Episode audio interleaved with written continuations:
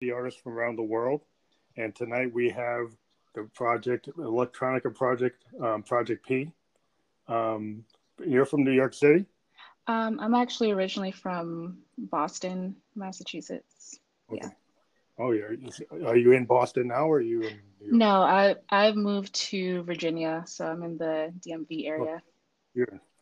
Oh, cool. Mm-hmm. Um, so we're gonna go through the questions um, that we sent you. Uh, so I hope you have them in front of you, but we'll just go through them. Um, so when did you first get into music? At what age? Um, I was technically five. Um, I, actually grew up in a really musical household. Uh, my dad was a musician in his 20s. Um, so he put me in piano lessons at age five. Um, and I kind of switched teachers over the years and did it on and off. But I pretty much did piano from when I was five up to high school, so when I was like 17. Well, that's a good writing instrument. I'm a keyboard player myself, and um, uh, synthesizer players are, I think, they'll benefit from you know piano lessons, or I think anybody in electronic music and music production, because once you get a MIDI keyboard, having the knowledge of piano helps you actually be a songwriter. Um, mm-hmm. Um, so I think it's a really good basis because either you start on an acoustic guitar, songwriters, you know, or guitar-based songwriters, or piano-based songwriters, or like MIDI instrument. So I think it's a good place to start from. Mm-hmm. So how long have you been working on your own music? Um, so I've been producing since October of last year, so it's been almost 10 months now. So what made you decide that you wanted to write your own music? Because um, a lot of people who are musicians, you know, they go and they become like, uh, you know, work in orchestras or become like studio musicians, but they don't write their own music. What made you want to write your own music?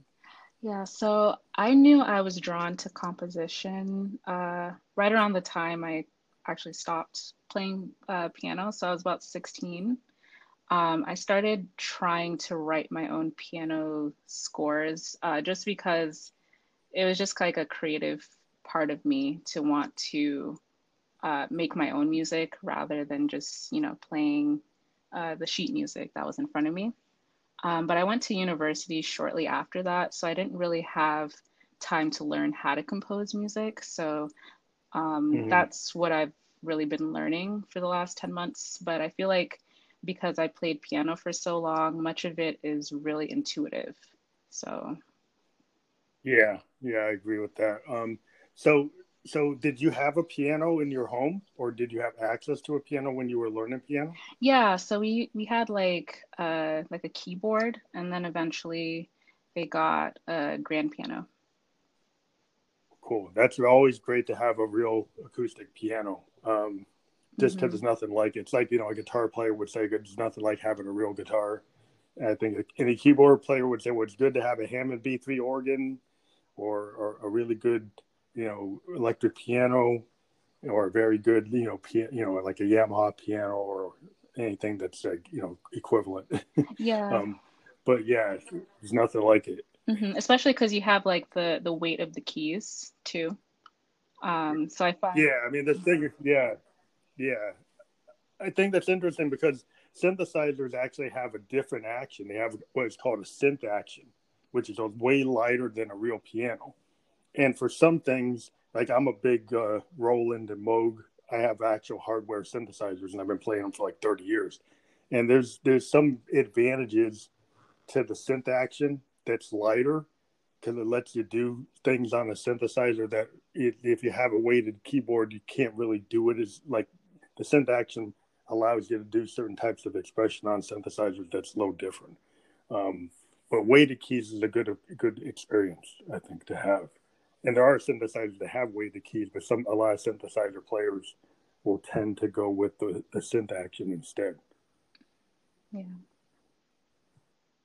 Um, so who are your influences and, and, and who would, would you like say are your reference points when you listen to your music? I have some ideas after I listen to your tracks on SoundCloud, but if you were going to tell somebody like, well, who do, who do you sound like who, or who are you influenced by? Who who would you name check? Um, honestly, I I have a lot of artists who I do like, but I'm not sure if I can say that I'm directly influenced by them, but I grew up um, really loving Sade and also Mariah Carey. Uh, and my dad, he listened to a lot of uh, Fela Kuti. So I kind of grew up with Afrobeat. And I feel like, oh. yeah, mm-hmm. I feel like that because um, I'm really into percussion. And usually, like, my the songs that I write, I I tend to start with the drums just because that's like the percussion is really my favorite part of it. So I feel like that is mainly influenced by the Afrobeat that I grew up listening to. So how how did you get into electronica? Because like in electronica, a lot of artists that, that you know create electronica, you know, it kind of came from electronic music. Bands like Kraftwerk, you know, Duran Duran, New Order, uh, Depeche Mode. So I was wondering where where the synthwave influence came from, or the electronica influence.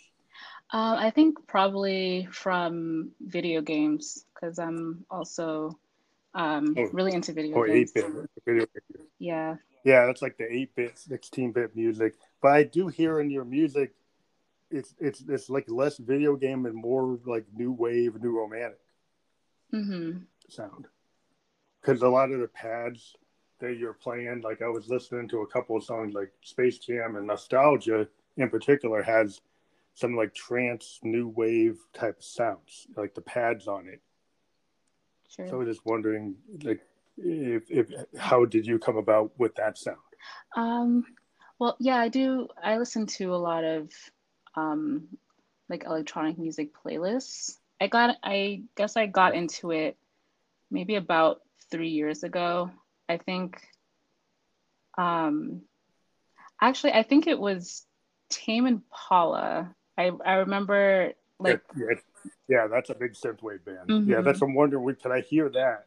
And, you know, I do hear the drums, and, you know, a lot of electronic music is on the drum machines and the drum beats, but it's also like, you know, being a synth player, my focus is like, well, when I hear like Moogs and I hear Prophet Fives or Jupiter Eights, I hear the Tom and Impala. I hear that influence. I hear that sound. Yeah. I, I do hear some Duran Duran, Depeche Mode, New Order. Those are all synth bands. You know, those are all bands that have heavy pads or interesting bass lines or interesting drum machine lines that comes from that kind of period. So yeah, that's a that's a good um, name that gets me in in the place where you are. I hear that. Yeah.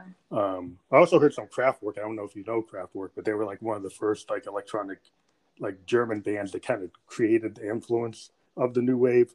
Uh, Prince was highly influenced by Kraftwerk, and a lot of 1999 comes from that that German band. That I, the idea, those the way he plays on 1999 is a Minneapolis sound, but it's influenced by a progressive synth band called Kraftwerk from Germany. Mm-hmm.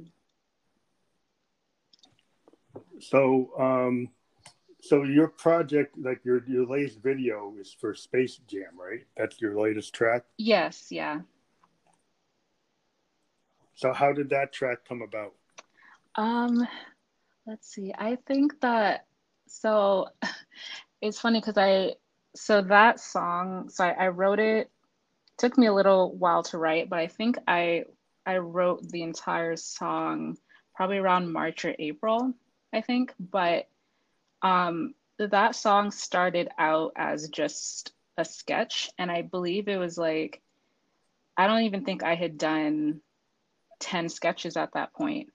So it started out as just like this really rough kind of melody idea. And then as I was kind of studying uh, music production and composing, I slowly built up more and more tracks on it until it became what it was. Um, so it was. So, so, mm-hmm. so do you use a uh, digital audio workstation, and which which DAW do you use? Um, so I use Ableton currently. Um, I used to produce in GarageBand actually. Uh, Space Jam was started in GarageBand, um, as was Nostalgia. Um, so GarageBand is how I started learning how to mix before I was able to get Ableton. And then when you're in Ableton, do you have a MIDI keyboard that you connect with, or you do it all on the grid? Um, I do have a MIDI keyboard. Um, it's the Akai Professional one.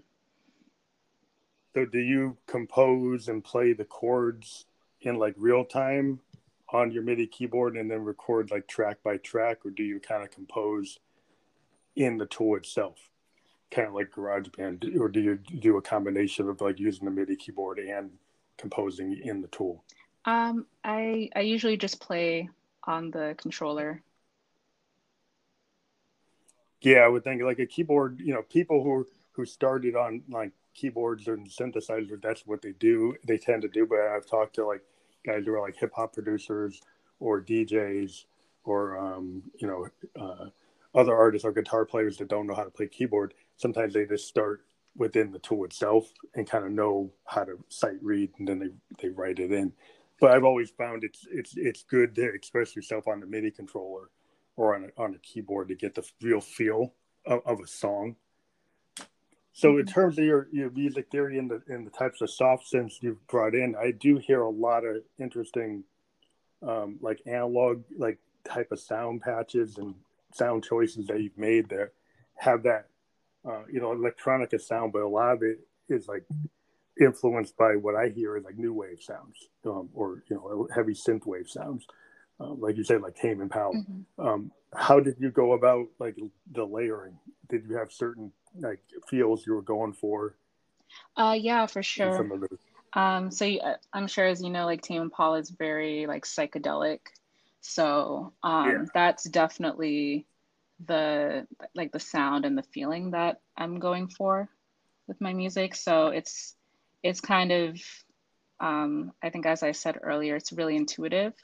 So I'm just I'm just kind of hmm. going by the feel, and usually I kind of know, you know, when I'm layering, uh, how I want it to sound. So that's what I'm going. To do you have certain do you have certain plugins that you prefer more than others to get certain feels? Like some people to get a Moog baseline, they'll use like you know, like a mini Moog plug-in, or they'll use like like uh, they're trying to do pads. They'll try to bring in like a Prophet Five, which is a famous like polysynth that has really good pads, or a Jupiter. Is there certain sounds that you as as as you get into production that you're starting to identify with certain feels? There's certain instruments that are kind of known in the synth world for certain feels, do you just kind of go by what what you have access to. Do you, do you make selections on what soft synths you're going to bring in, or, or are you just using like what's resident in the tool? Um, so I actually don't. I don't have a ton of plugins yet. I have a few, but uh, for the most part, when it comes to like the the sound or the feel I'm going for, I have a lot of um, uh, presets that I've tweaked, or I think I have a few sounds that I've like uh, designed myself, and I'll just kind of save mm-hmm. it as a save them as presets, and um, I'll come back to them when I'm looking for that sound specifically. Um, but I definitely do want to get to the point where I can kind of uh, you know pull from a really large uh, preset library. Um, so yeah. Yeah. Yeah, because I mean, over the years I've been playing since I was in my teens. Like I kind of started off with Roland sounds, which are famous for like really good pads, and and can I actually have the physical Rolands, I can just use them whenever I want. But also, like over time, you just you you, you find out that there's certain tones, like guitar players find out, you know, the difference between like a Fender or a Les Paul, or you know, the different instruments have different known sounds. Um, and in the in the world of the DAW, you can get to all these as you get more capability or or you choose them. Um, but it's interesting. You are doing sound design. So when you started to do sound design, did you take coursework to learn how to actually do sound as you know to create your own patches, or it was kind of like you just explored the tool and figured out what you wanted by like what you hear is what you want? Yeah, so um, I think as I said earlier, I started in GarageBand. So actually, my first kind of introduction to sound design, I was tweaking a lot of the the pads uh, using what is it alchemy synth so that was kind of my okay. yeah that was kind of my first intro to the the sound design it's not it's not quite you can't go quite as deep as you can in like something like serum. Um but yeah yeah. yeah, yeah. but that's kind of where i learned you know what certain knobs do. Um so then when i actually got to serum it was a lot easier at least for me i guess rather than if i had just started in serum. Yeah, did you really like a lot of? I don't know if I get too far into it, but like as a synth player, a lot of us play with like the low frequency oscillators and the envelope generators to create all kinds of interesting characteristics. Like it's a lot. The more LFOs you have, or low frequency oscillators, the more modulation sources you get. And so, like an example, if you have a tone and you put a lot of LFOs on it, you can have it kind of decay and then come back and then they'll do all these weird things. So after you like hold a chord, you can kind of keep on going and it can keep on doing all these weird effects. And it's something that sound designers eventually, you know, they realize, okay, if I if I tweak these LFOs, then I get all these weird after effects happening on the sound or these strange oscillations. Have you got to the point where you you know where those type of tone generation or synth techniques are, or you just kind of I was just trying to dive into your your construction? I kind of understand it. Um, I think it's something that I definitely want to um, kind of explore more. It's kind of like it's a little overwhelming sometimes because I can I can spend a good few hours just designing sound. Yeah. Um, but yeah, I definitely like love playing with LFO and stuff. Yeah. Yeah, I think a lot of people, as you get into synthesizers and you realize what how you can just kind of tear apart a sound. I mean, you could take a bass sound, sound, but if you have something like Serum or you have Ableton, you've got a full panel um, that dives into the oscillators, that dives into the envelopes, that dives into the filters. That you realize, okay, the effects of filters in music, if you use low pass and high pass filters or band pass filters, they have all these different effects in terms of what you're trying to do with your sound. And as you get, you know, more experience with synthesis, it, it allows you to do all kinds of interesting things uh, in terms of general concepts of subtractive synthesis versus additive synthesis versus, uh, you know, granular synthesis. There's so many different types of things that like sound design in itself is kind of like an art. but, mm-hmm. you know, I think anybody that gets into electronic music, it's like a rabbit hole you know, I, I, you can spend hours and hours trying to build a sound. Exactly. And that's totally different than even building the song. Mm-hmm. building the song and building the sound or like two parts of the same thing, but within synthesis, you can go crazy. Right. Exactly. in terms of the, the depth, the depth of which you can go. And with my analog synths, it's like endless what you, what you can do with them. And so it's just like, as you get into the, this, uh, this whole art, the more tools you get, the more if you get, ever get your hands on a Moog or a Roland synth, you would find that your imagination can go anywhere. Um, um, so I just look forward to your your development of, of what you can do because I like what, what you're doing with the tools that you have now. And every time you're every, every musician's always trying to build up their tool set or what they can do. So it's interesting to, to hear where you are today, and then if I talk to you a year from now, see see where you're oh, where you're going. Mm-hmm. Yeah, for sure. I'm de- I'm definitely looking forward to playing with an analog synth. I'm hoping to get one maybe by the end of the year. We'll see. Well, what what just to like kind of dive into that with a lot of people because I'm such a like a tech, well not techie, but a synth head. Um, so what what type of synths are you looking at? Uh, I would probably go for Moog, honestly. Um, yeah. yeah yeah, they're cool. Which one? Because I, I I have a grandmother, I have a mother thirty two, and I have a DFAM. I have no idea. I have no idea. It's like super overwhelming to me, but I'm sure I'll I'll figure it out. yeah, well, the mini Moog is one of the most famous ones. The one Parliament Funkadelic used. Um, mm-hmm. It's the one that like, like a lot of new wave artists use them. The grandmother is kind of like a modern mini Moog. Um, it's a keyboard based Moog. Uh, the other ones, like the DFAM, is a drum machine Moog. It's analog drum machine, and then the Mother 32 is a is a smaller analog synth. Uh, but they have so many different types of modes. I mean, there's many many modes, but each of them have their own character, and they mm-hmm. all have their own kind of purpose of what they can do. But yeah, Moogs, I would agree as a, as a synthesizer, like if you already have a tool like Ableton, the Moog will give you like really good bass lines. It will even, you know, they can create drums too. Like they, they can create pretty much anything. Um, and so then you could give a lot more heft to your mix when you bring a Moog in. The analog signals just cut into the mix when you're recording. They have such a presence compared to digital sound that sometimes they can overwhelm your mix, but you just realize that it's going to take a lot of your mix.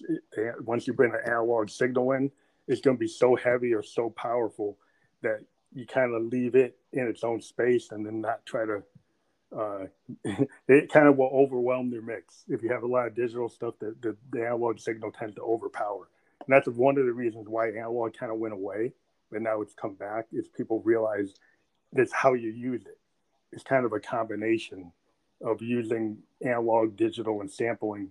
If you use all of them at different points, like if you're writing, you you write in terms of like a sound painting, and each sound is like a color, and certain colors have certain purposes for your overall result. But that's how I kind of mm-hmm. get at it. Yeah. So they say like um, analog uh, equipment tends to be like more like warm sounding, right? Yeah. Yeah. Yeah. I mean, my my Moogs, like I have a Roland that I use for piano and I use it for pads because they, you know a Moog can only do single notes. But a Moog single note, I can make my Moog single note sound like a three part chord. It had like three oscillators, and so what it can do is with one note, I can make it sound like I'm holding, you know, like five fingers on a Roland because it's so powerful. Mm-hmm. And so if you use the like, so it's even though you only can do monophonics uh, on on the Moogs I have, because the polyphonic Moogs are super expensive, but it can actually equate to the, the level of sound in a, in a chord. You can actually make each oscillator be like a part of a chord. And so when you actually hit that one note, it sounds like a chord. So there's all kinds of cool things you can do with it, even though it's monophonic. But it gives you that that's this warmth that you know if you go back and you listen to famous records, you know from the '70s, like from Yes and Genesis, and Duran Duran in the '80s, you can hear that. You know, like a Jupiter 8 is a Moog. Duran Duran used it on Rio. It's real, you can hear it because it kind of cuts through the mix. It's like you hear these synth sounds they're so present. The reason they're so present because it's analog. Mm-hmm. um, but, you know, it's cool. You can't sample. So you can't do the sampling that a lot of people do today. You can't do some of the interesting things that digital synths can do. So there's still reasons to use, you know, the digital capabilities that digital synths have, but analog is really good for bass lines, really good for leads, good for like experimental kind of arpeggiation. Because um, you can do all kinds of like random voltage generators. They can make all these.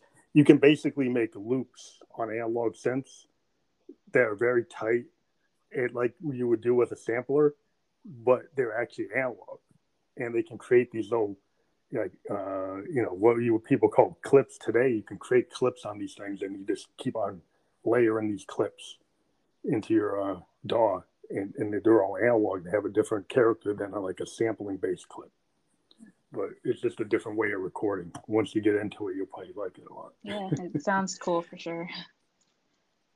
Um, so the projects that you've been working on on SoundCloud are they part of a bigger um, project? I know you've been releasing individual songs, and I have seen like you have some some projects that are out here like you have arrangements volume one that has a bunch of like tracks on it but then you've got a lot of single projects. Are you working on toward like an ep or an album? I i am. I do ha- i have like a kind of a theme in mind and i have a few sketches that i think would they would all sound really good on an ep so that's something that i'm definitely going to be working on hopefully maybe next year so when you put together like an EP, is it like you're trying to have one coherent theme so that you know they're individual songs, but do you feel like they all kind of fit in the same project? That's kind of like the whole idea of an album or an EP is you've got songs that seem to fit together. Is that the overall idea? Like if you put something out like that, they're all gonna it's gonna make a statement that's kind of the sum of is the whole of its parts. Right. Yeah, exactly. So I had a um I had a few sketches that were very um I think for one of them I called it a lullaby with a beat and a lot of people liked it. They said it sounded like super relaxing. Um so Mm-hmm. I ambi- like ambient, ambient music or more more ethereal. yeah, definitely. But it had a really um I, I did like drum work on it. So it was kind of like ambient plus, you know, like drum. Plus drums. Yeah. So I, I have a, a bunch of sketches actually that kind of fall in that kind of category. So I can definitely see myself making uh, an EP out of it.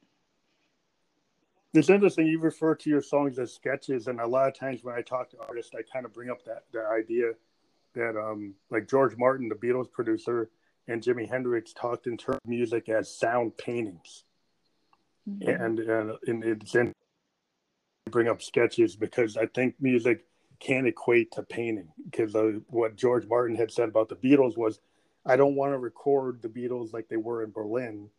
I want to record them like a painter like Monet, which means I don't want it to sound like they would in front of a crowd. When I go to do the project as an album, I want to use all these tools to actually make it sound different than reality.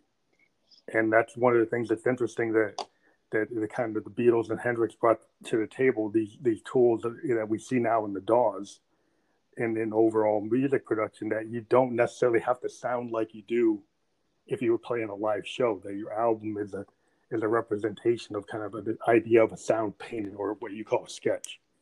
Mhm. I'm actually a painter, so that's a really interesting analogy. Um, so I actually do Do you art. have to, Mhm. do you he- do you hear your stuff as like like colors? Do you kind of see it as a painter when you're doing your your work? Do you see your music in the same terms as as, a, as an artist, like a painter? Yeah, totally. Because um, even when it comes to just like arranging a song, like writing a song, there's so many layers to it.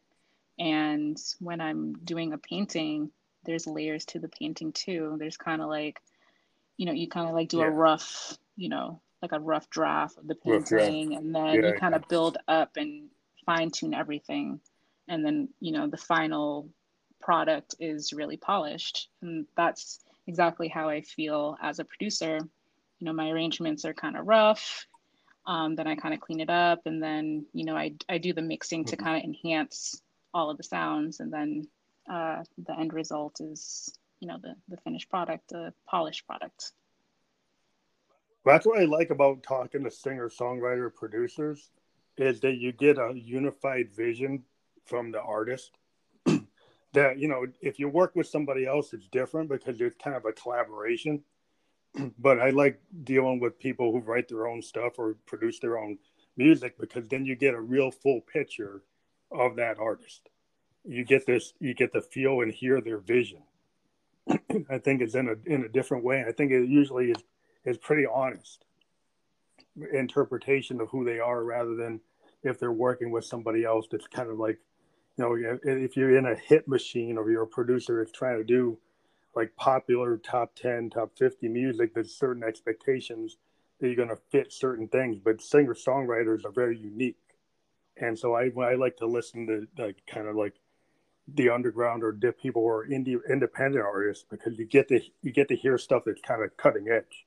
Uh, because people are doing things and they're trying things that maybe other people wouldn't do um, and so it's, it's always like very satisfying to see what's going on um, Mhm. Yeah, there's actually two artists who um, I had written down that um, whose work I really like and that kind of reminded me of them. There's Grimes and there's Yeah. Flume. And mhm. I I really like those two specifically because both of them are self-taught producers. Um, and you know, obviously they they make all of their own work completely. Like they write their own music, they mix their own music, they master their own music. So that's like it's super inspiring to me. Yeah, I think it's interesting because we I, I wanted to get into your drum programming too because as a producer and as somebody that does the whole song, you say you did indicate that you start with the drums, which is what a lot of people do in music. You know, you start with the drums. Um, so how do you come up with your your beats? You know, in, t- in terms of the tools you use now in your DAW, do you start on your MIDI controller or in a sequencer, kind of like a like a like something that would act like like an 808 or a 909 type of drum machine, kind of you know typical drum sequencing, kind of laying it down in that kind of TR recording method, or what type of method do you use for building your beats? Um, so I'm not sure if this is standard, uh, but I usually I kind of start with each part of the drums. Like I don't necessarily like do like the kick and the snare and the hi hats all at the same time. I kind of just mm-hmm. you know I focus on the kick, like what I want the kick to be. What the kick to mm-hmm. be. So you just put that down and then you'll kind of build on it. Yeah. Yeah. Yeah, because a lot of like I, I, have a couple of tools. Like I have a cool thing from uh, Teenage Engineering called OP-Z that allows you to put down drum lines by you know you just start this 16 step sequencer. You can hit the kick in. You can pick what one kick you want. You get like a 16 step thing, and you can either put them in on step recording or real time do it, and then you can play with the quantizing. And so sometimes what I like to do is is totally unquantized stuff, and it's very loose and then you kind of like okay well that's not tight enough but sometimes you can get a lot of cool experimentation and you know something that's not typical if you don't quantize initially. So what, what are your feelings on like quantizing and unquantizing or have you gotten into that kind of depth on your drum beats? Um i i do quantize sometimes. Um i i kind of have watched and read some stuff about it kind of breaking away from quantizing because it makes it sound, you know, kind of too perfect. So I kind of understand yeah. that. Yeah, kind of trying to make it sound more human, like a human right. played it. Yeah, yeah.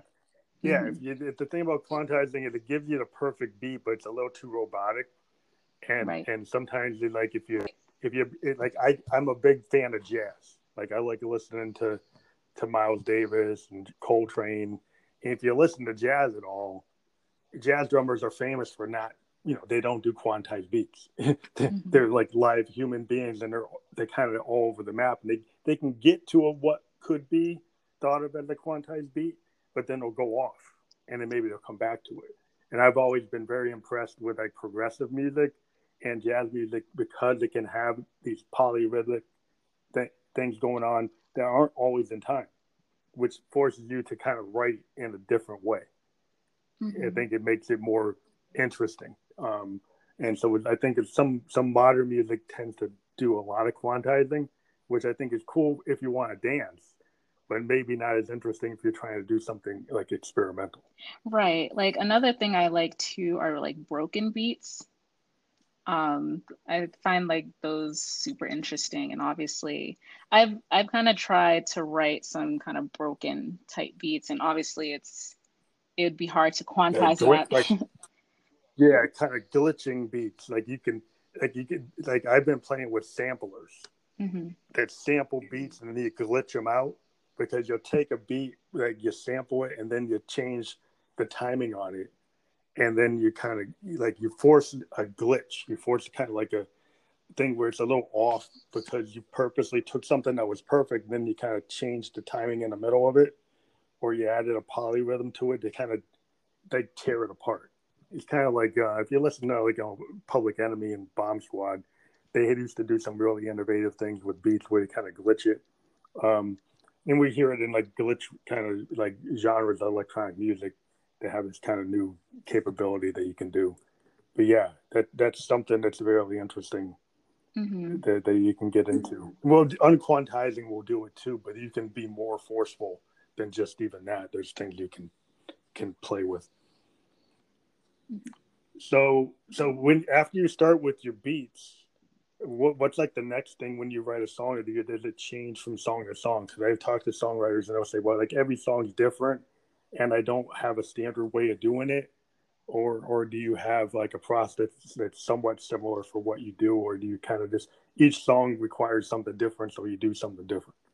Yeah, um, I can start creating a song in kind of a number of ways, really. Uh, so, so sometimes I start with a chord progression and I kind of start adding tracks and building it up like that. Or, like I said before, I start with the drums, make a beat, and then maybe I'll start the chord progression from there. Um, and then another thing I, I'll do is I like using samples, I like using loops. I don't really mind using that because sometimes just a sample can inspire a whole song for me. Um, so those are really the the three ways that I compose songs. So I mean, I've, I've been, you know, getting into more. I, I tend to do like a non-DAW um, type of recording, um, but I, I've been kind of going back and forth between using DAWs and kind of doing traditional recording. And I do have samplers. I have like these like Eurorack samplers, and I do sometimes start with a sample of like of, of a drum or something off a drum machine and then I'll sample it and then I'll I'll put it in a loop. So I was wondering, like a lot of people today, they use like clip based, um, um, like programming, like what you'll see like on an MPC or on a Groove Box, like an MC seven hundred seven, or even within Ableton Live, there's like clip based placing of your sequences or your samples. Uh, or scene based type of uh, arrangement. Are, are you diving into that? Or How how do you uh, navigate all those different types of ways of doing things? Um, I haven't really gotten into that yet. So when it comes to like making an arrangement, yeah, I, I tend to do like the in Ableton. I tend to use the arrangement mode. I think the mode you're mm-hmm. talking mm-hmm. about is there's like that other mode that you can switch to, right? Yeah. Yeah. I, yeah. Yeah. I'm not quite I don't know, it intimidates me a little bit. So I use the I, yeah, a lot of a lot of hip hop producers are kind of they don't tend to use the arrangement mode as more as that road to kind of take all these clips and then they kind of use like uh, non-traditional MIDI controllers, which are more like groove boxes or things that are like if you ever see like an MPC one or like uh, you know any of the groove boxes they make from from from um, like you know Elektron or there's all these different things that are kind of grid based groove boxes. And so it allows you to kind of think non sequentially. If you have this grid, you can kind of pop around a grid rather than going in a bar. And it allows you to kind of pop the clips around and the scenes around in a different type of structure, which is hip hop is, is a lot of hip hop producers use it. A lot of DJs use it. But traditional songwriters like myself, I like to do like arrangement mode like you uh, I, I, tend to do that. But sometimes if I want to do something really different, I'll, I'll go into like a clip based thing and kind of jump around my samples and clips and, and kind of DJ it and create a, a song that comes from a, like a DJ perspective rather than a traditional perspective. This changes things up. Mm-hmm. Um, if you want to have something that's a little off kilter. yeah, that's something I'm definitely uh, want to learn for sure how to use that mode. Yeah, because there's a lot of new things that has been happening lately. Is and people are wanting to use these groove boxes because if you go to do a performance and you have like a groove box, like an Akai M- MPC or you know uh, Akai Live or something, it allows you to do like a performance live instead of just like running off a, like a, a CDJ. You can like kick off your song as clips and you're just hitting this grid and you can kind of change it up live. So it has the aspect of being a DJ, but you have more control over what you're doing. So if you go to play like in, in New York or something and you had your song, you don't just have to run it off a sequencer. You can kind of change it up like an old school DJ with vinyl. You use these pads to kind of click your song off. You could have everything kind of chained together as a song, or you can kind of just rearrange it on the fly in front of everybody, um, which gives you some really cool control as you think about performance if you're doing live performance. Yeah, which is really cool because then, you know, no two performances will sound exactly the same. Yeah, I'm kind of like an old school guy like that because I like like jazz and I like funk and stuff, and any kind of tool that lets you not just you know put it on play and do it exactly the way you did it, anything that gives you some freedom to express yourself. But you don't necessarily have to even use a keyboard to do it. You can have this kind of clip based system, and you could run it sequentially, like in song mode, or you could just kind of change it up as you feel. And so if you want to go out and give the people the song you wrote, you can do it. And then in the middle, if you want to change it, you can just do it. So it gives you a lot of control as an artist, and you don't have to carry as much gear around. Yeah. but um, it just is a cool thing to be able to do with like the, the machines I told you about, like the Roland MC 707 and Elektron and uh, MPCs. They give they a lot of hip hop guys use them because it gives them capability to perform live without being stuck on a CDJ, which is kind of limiting. You know, you can do some cool stuff with a CDJ, but you can do more with a grid based control system. So that goes toward have you been thinking about doing live shows? Have, were you doing live shows with Project P before the pandemic, or were you getting ready to, or have you, or you have them scheduled for the future? Um, I would definitely like to um, play live. I I haven't uh, before. Um, the idea honestly freaks me out a little bit, but I do want to work toward it. Um, I'm trying to practice the keys more um, to mm-hmm. just to get comfortable with you know the instruments and the gadgets and stuff. So maybe in a few years, um, yeah. So you would you, would you do it like if you were going to perform your songs, you would you kind of just play the chords out, play the leads as like a keyboard player would do it, or would you do it like a DJ, or do it like what I was talking about, like with running clips off and, and maybe having combination of of, of a non-traditional controller, like a grid-based controller with a keyboard? Um, just wonder how you would think about performing. Yeah, I think at first I was thinking, you know, just performing it like on the keys. But now that you mentioned the kind of that grid method, I feel like even though I'm not quite accustomed to it, I think it would probably be a little easier on me to do. So that's definitely something I want to look into. Yeah, because I used to go um, to New York City, and I would bring my Roland, you know, but I have like this uh, BeatStep Pro, which is like a, a, a pad-based sequencer, and it allowed me to do like three lines of sequencing, and I could chain songs together and save them as projects. Where I could I could chain parts together and they'd be be a whole song, and so I could have like sixteen projects on this thing, and it's connected to my synthesizers, my live synthesizers. So I could go into a show in New York, which I did in 2017, and I, I could be a one man band because it's got a, like a drum sequencer, and then it had like four other lines where I could actually have other sequences going. And then I would go and have my Roland keyboard to play piano parts and guitar parts and whatever live, and then have all this preset stuff that I did but unlike like just playing to a backing track, I could change it up in real time. I could just change anything I wanted, and so it gave me a lot of capability. And that's, you know, that's an old setup. You know, today there's a lot more capability, but just using like a, a Beat Step Pro from from um, uh, is a cool way of doing that. And they've got even better sequencers from from them now.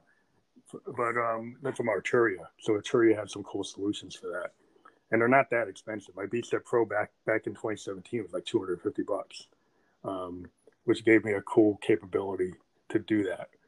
And it links through like MIDI and CV to like it would work with like Ableton.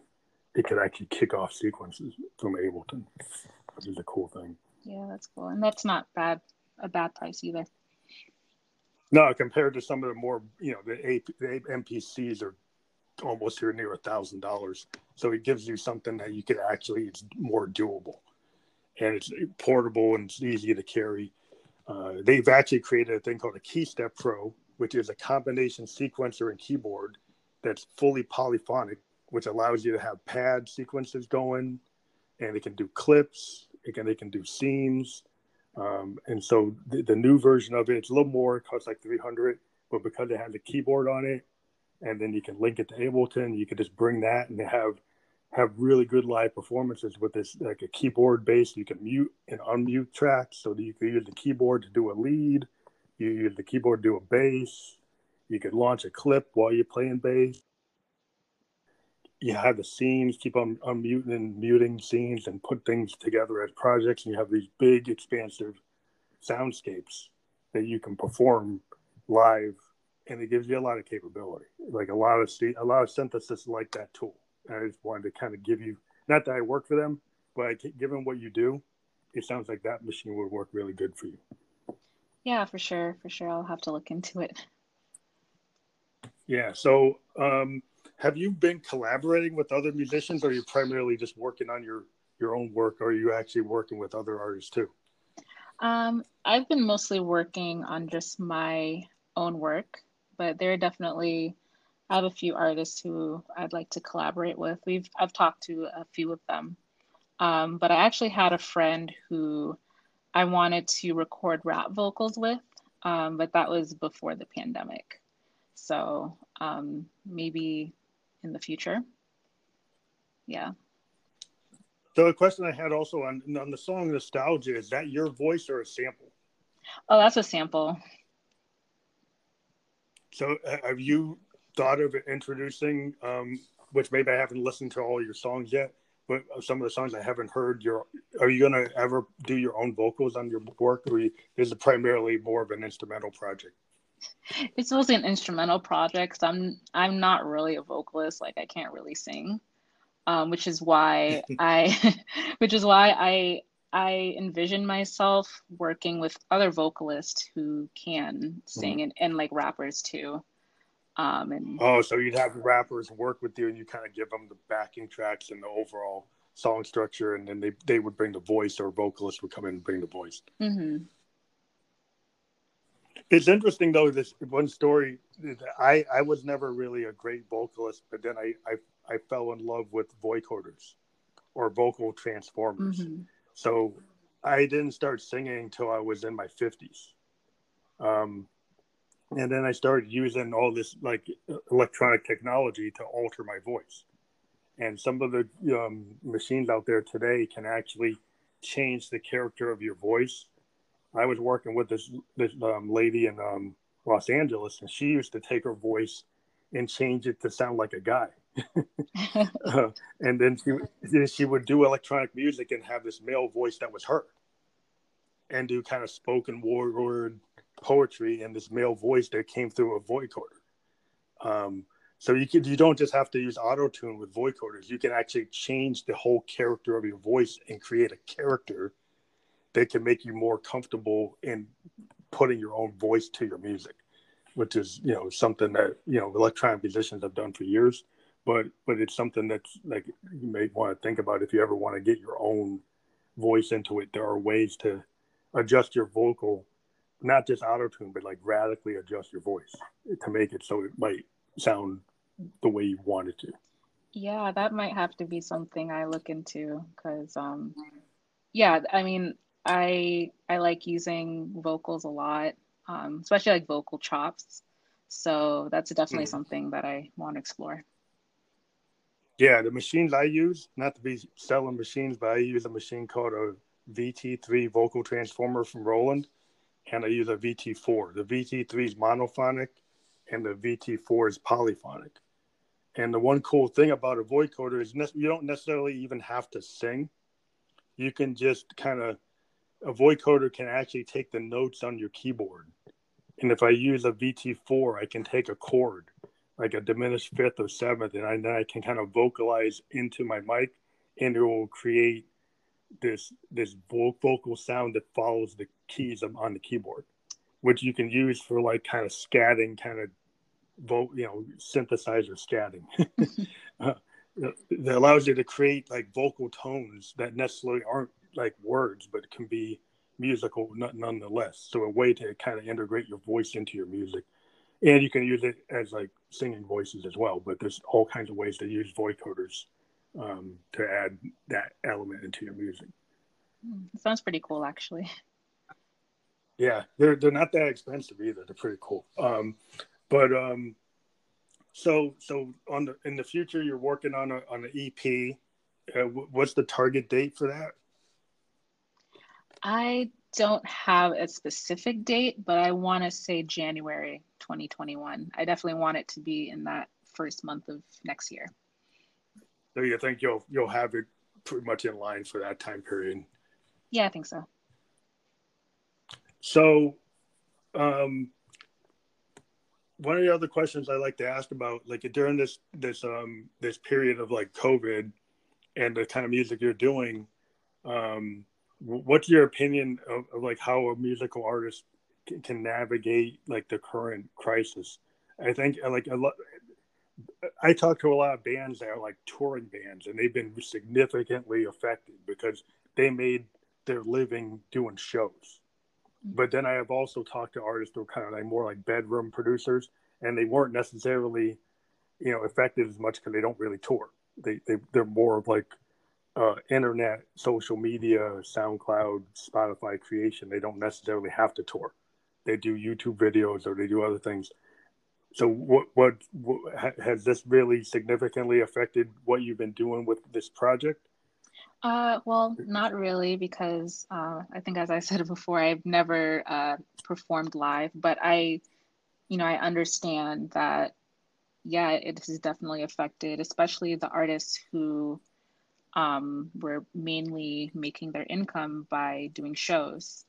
And it kind of made me really realize that um, as a musician, it's really important to have kind of multiple, I guess, yeah, multiple streams of income, I guess.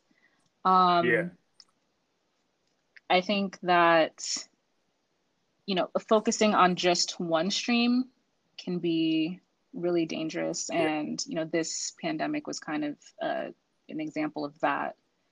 Um, well i think it, it seems like the way the industry is like like when i grew up i'm in my 50s right? So if you were a band you had to tour to make money. But in the old days um, when people bought records if you could get you know a record deal on a small label um, like an indie label or college radio type label, like an SST or IRS Records, like really small labels, like Sub Pop, you know, small small labels, even small hip hop labels. Um, you could you can sell cassettes, you could sell CDs, and you would get income from that that merch. But when everything went to streaming, the income stream got so low that the only way you can make money is tour. Um, and the other way you can make money is like sync licensing or or working as a studio musician on other people's records, doing features. Um, so people who branched out and were able to do features or be able to play on other people's records or become producers on other people's records or sell, you know, little clips for advertising found other ways to make money. But bands that just continue to drive around in a van or a bus are were subject to like this kind of crisis, you know, having a hard time. Um, so it's it's interesting that people are starting to navigate, find new ways to do things. Uh, a lot of the bands I've talked to are actually collaborating with other bands uh, to work as like producers or playing bass or drums on other people's records uh, as a way to kind of survive. Yeah. Mm-hmm. So so you're um do you have any any questions or, or what anything you want to tell your fans that maybe they don't know about you since i have you on on the line um, that would be interesting um, like aspect of your or your process or your life that maybe you'd like to tell your fans more about? Um yeah actually i had kind of something um i think i was i had been looking at the kind of the question outline that you'd asked and i think you'd asked um where do I see the future of music um, mm-hmm. going? And I actually, I don't remember when I had this dream. So I had this, I had a really weird dream where I was in this like super futuristic world. It was like kind of on another planet. Um, and it was like a very vivid dream. So I kind of remember how everything looked like the sky was purple and there were like two moons in the sky. So I kind of knew that I wasn't on Earth anymore. I was like, you know, on a different planet. Um, and it felt like I had kind of stepped out of a time machine. And there was just kind of electronic music just like playing outside. like it was just like just coming from outside. It was like a kind of a weird movie. And I remember thinking, wow, I think I think this is what the future is going to look like. And this is how the, the future is going to sound like. And I feel like after that dream, I was kind of, I was, I've been interested in making music since 2017, but I didn't start making it until um, last year. And I think that that dream kind of propelled this project of mine. Um, so, kind of down to the visuals that I have on my page, I wanted to kind yeah. of turn that dream that I had, like that visual dream of like wherever I was, I was like on some other planet. I wanted to turn that into um, kind of a reality um, through my music and through my visuals. So that's kind of a lot of people kind of comment about like the the aesthetics of my page, um, kind of like my setup because I have these purple lights in my studio, and yeah. that was that was inspired by the dream. Um, all of the aesthetics on my page were inspired by the dream. So, uh, yeah, that I feel like that dream strongly inspired my music style uh, down to the visuals that I that I have.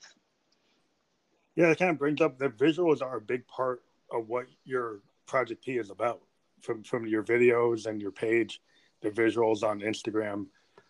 So how how how much of that work is like uh, is a is like would you say that's like a 50-50 part of the project or like a 30-70 or how much how much of that is integral to what you do? Like the visuals is it like equal footing with the music? Yeah i would say so because um even my the videos that i have on youtube um, i spent a lot of time editing those um, because i honestly i enjoy i enjoy the artists who have music videos that go with their songs because i kind of want to mm-hmm. see the visuals that inspired that or kind of you know like vice versa so it's really interesting to see the visuals that go with the music. So that's why um, I I try to um, make visuals that go with mine. Yeah, I grew up when MTV first appeared, and it was like a revelation. Um, you know, it was like wow, the the fact that you know bands like Duran Duran they created like these like like like mini movies, and then bands could actually do song vid- videos that had that didn't follow the song. They actually were an interpretation of the song, um, and, and maybe were like just a, a, director or the band's vision of what the song should be. So you you could listen to the song on the radio, and then you look at the video and you say, "Whoa!" So that's what it means, or that's just what the band thought it means, and everybody could interpret different ways. But the visual aspects of what early MTV used to do was very powerful. And it's it's cool to see that you know the social media places like you know Instagram and Vimeo and YouTube allow an artist to continue that um, in a more pure way. Mm-hmm. Yeah. Sure. Is that part of what you would do if you went live? Would you have like a, a visual show to go with your music? Yeah, I think that would be a really awesome idea.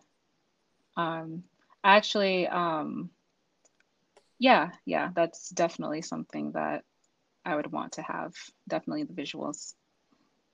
So like an led screen with maybe your videos going on behind or collages of visual ideas? Or maybe like led lighting or all kinds of you know this laser shows this you know all kinds of new capabilities you know holograms are getting bigger. Um, but yeah there's a lot of cool electronic like synchronization, especially like electronic music. There's like synchronization tools that can synchronize your video to what's going on your on in your MIDI. So when you go to do something live, if you've got like a visual idea, if you got this full theatrical performance, you can have it sync to the beat of your drum machine. You can have it sync to the, the beat of your what's going out of your equipment. So it's totally connected.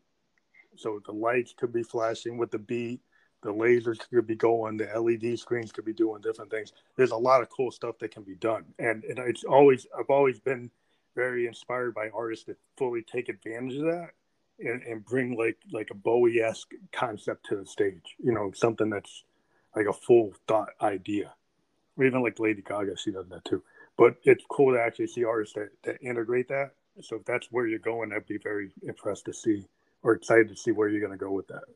Yeah, for sure. I um I know someone. He's like a video effects uh, artist. I think I'm not sure if that's the right terminology, but um, yeah, he told me about this program. Don't quite remember what it's called, but I think you can kind of use it with Ableton. And yeah, like you said, um, the lights kind of can go with the beat, and that's kind of super awesome. And that's definitely something that I want to look into.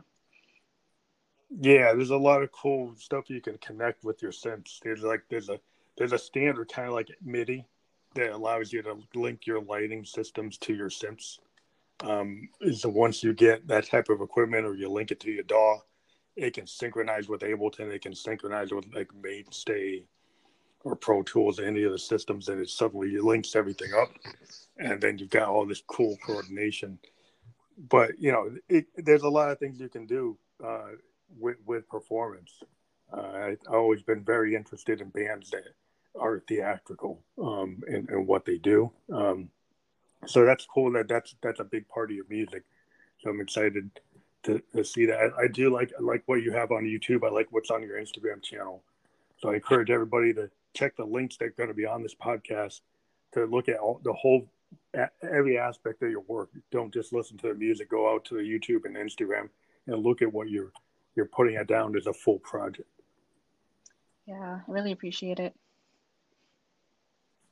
So yeah, but we tend to have artists come back um, when they have uh, new projects. So when your your EP is ready to come out in 2021, we could love to have you on the show. If you have anything else that you're working on that would be cool that you'd like to promote, if you come up with another idea, because artists never know. You can like be in the middle of something, and suddenly come up with something else. um, yeah. So so yeah, we're always look on the lookout to help artists out. So if you ever have a new idea, or you suddenly say, "Well, I'm going to drop a different EP because I got a new idea," um, yeah, give us a ring and we'll put this out. This is going to go out within the next hour on 11 um, podcast platforms, including Apple and Spotify. We are part of, part of Spotify, so there's actually linkage between Instagram, Spotify, and Anchor. And when we put the podcast link on our highlight, people will be able to go directly to the Spotify version of this podcast um, from our channel, and then you can like link it to your channel as well. Okay, great. Yeah, I'll definitely do that. So thank you for being on the show, Precious and uh, Project P. Everybody, go out and check it out on SoundCloud, uh, and go check it out on Instagram and YouTube. Right. Thank you for being on the program. All right, thank you so much for having me. I really appreciate it. Thank you. Have a good night. All right, you too.